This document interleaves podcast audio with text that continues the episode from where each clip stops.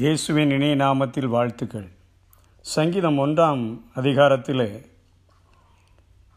பாக்கியவான் என்று சொல்லப்பட்டிருக்கிறதை பார்க்கிறோம். பாக்கியவான் என்றால் மகிழ்ச்சியான மனதில் ஏற்படும் ஒரு திருப்தியான நிலையை குடிக்க குறிக்கக்கூடியதாக இருக்கிறது. இல்லை என்று சொன்னால் திருப்தியினால் உண்டாகிற ஒரு மகிழ்ச்சியை அது குறிக்கக்கூடியதாக இருக்கிறது. இயேசுவும் மலை பிரசங்கத்திலே பாக்கியவான் பாக்கியவான் என்று சொல்லி அநேக காரியங்களை குறித்து பேசுகிறதை பார்க்கிறோம்.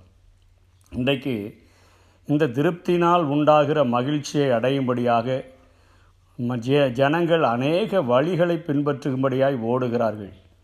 அவர்கள் மெடிடேஷன் என்று சொல்லி போகிறார்கள். அநேக தத்துவங்களை கடைபிடிக்கும்படியாய் செய்கிறார்கள். அநேக கலை நிகழ்ச்சிகள் மற்றும் களியாட்டங்களிலே எப்படியாகிலும் மனதை நிரப்பிவிட வேண்டும் என்று சொல்லி நினைக்கிற இந்த உலகத்திலே போராடி போராடி கடைசியில் முழுமையான ஒரு சந்தோஷத்தை மன நிறைவை திருப்தியை பெற முடியாத அந்த காரியத்தை என் வேதம் எளிதாக அடையும்படியாக இந்த சங்கீத பகுதியிலே குறிப்பிடப்பட்டிருக்கிறதை பார்க்க முடியும்.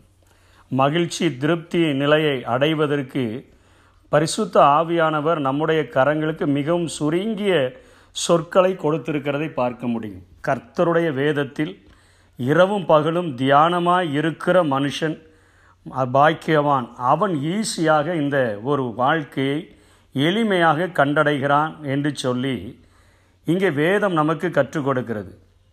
இந்த வேதத்தில் இரவும் பகலும் தியானமாக இருக்கிற மனிதனுக்கு கிடைக்கிற ஆசீர்வாதம் அவன் தேவனுடைய தோட்டத்தில் நடப்பட்டவனாக ஆவியானவரால் தாகம் தீர்க்கப்பட்டவனாக ஆவியின் கனிகளை கொடுக்கக்கூடியவனாக தேவ சித்தத்தின்படி வெற்றி செய்கைகள் நிறைந்திருக்கிற ஒரு வாழ்க்கையை வாழத்தக்கதான ஒரு மனிதனாக அவன் மாற்றப்படுகிறான். அவன் துன்மார்க்கருடைய ஆலோசனைகளில் நடப்பதில்லை. பாவிகளுடைய வழியில் நிற்பதில்லை. பரியாசக்காரர்கள் உட்காருகிற இடத்தில் அவன் உட்காருகிறதில்லை.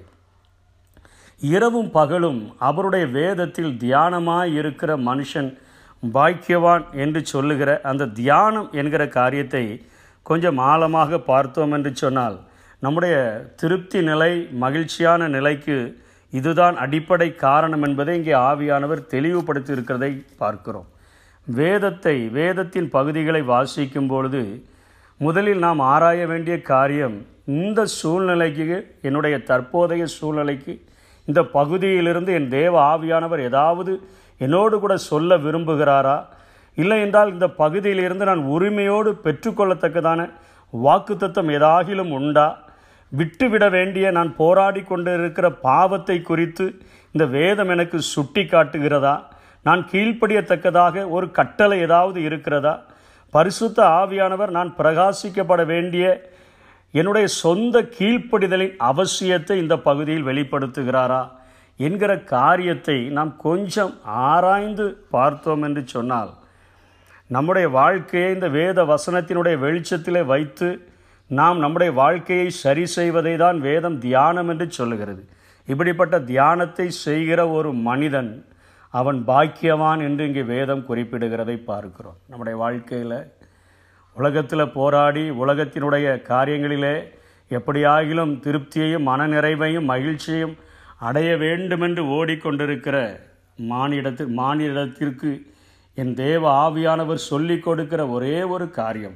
இரவும் பகலும் அவருடைய வேதத்தில் தியானமாயிருக்கிற மனுஷன் பாக்கியவான். அவன் நீர்க்கால்களின் ஓரமாய் நடப்பட்டு பரிசுத்த ஆவியானவருக்குள்ளாக அவன் நடப்பட்டு அவருடைய அவர் தருகிற சந்தோஷத்தினால் சமாதானத்தினால் இந்த வசனங்களை தியானிக்கும் பொழுது நிரப்பப்பட்டு முழுமையான மகிழ்ச்சியை அடைகிறான். அப்படிப்பட்ட கிருபைகளை இந்த நாளிலே தேவன் நமக்கு தந்தருள்வாராக. ஆமேன். வாய்க்கால்கள் ஓரத்திலே நடப்பட்ட மரம் நானே. என் வேர்கள் தண்ணீருக்குள் இலை உதிரா மரம் நான். வாய்க்கால்கள் ஓரத்திலே நடப்பட்ட மரம் நான்.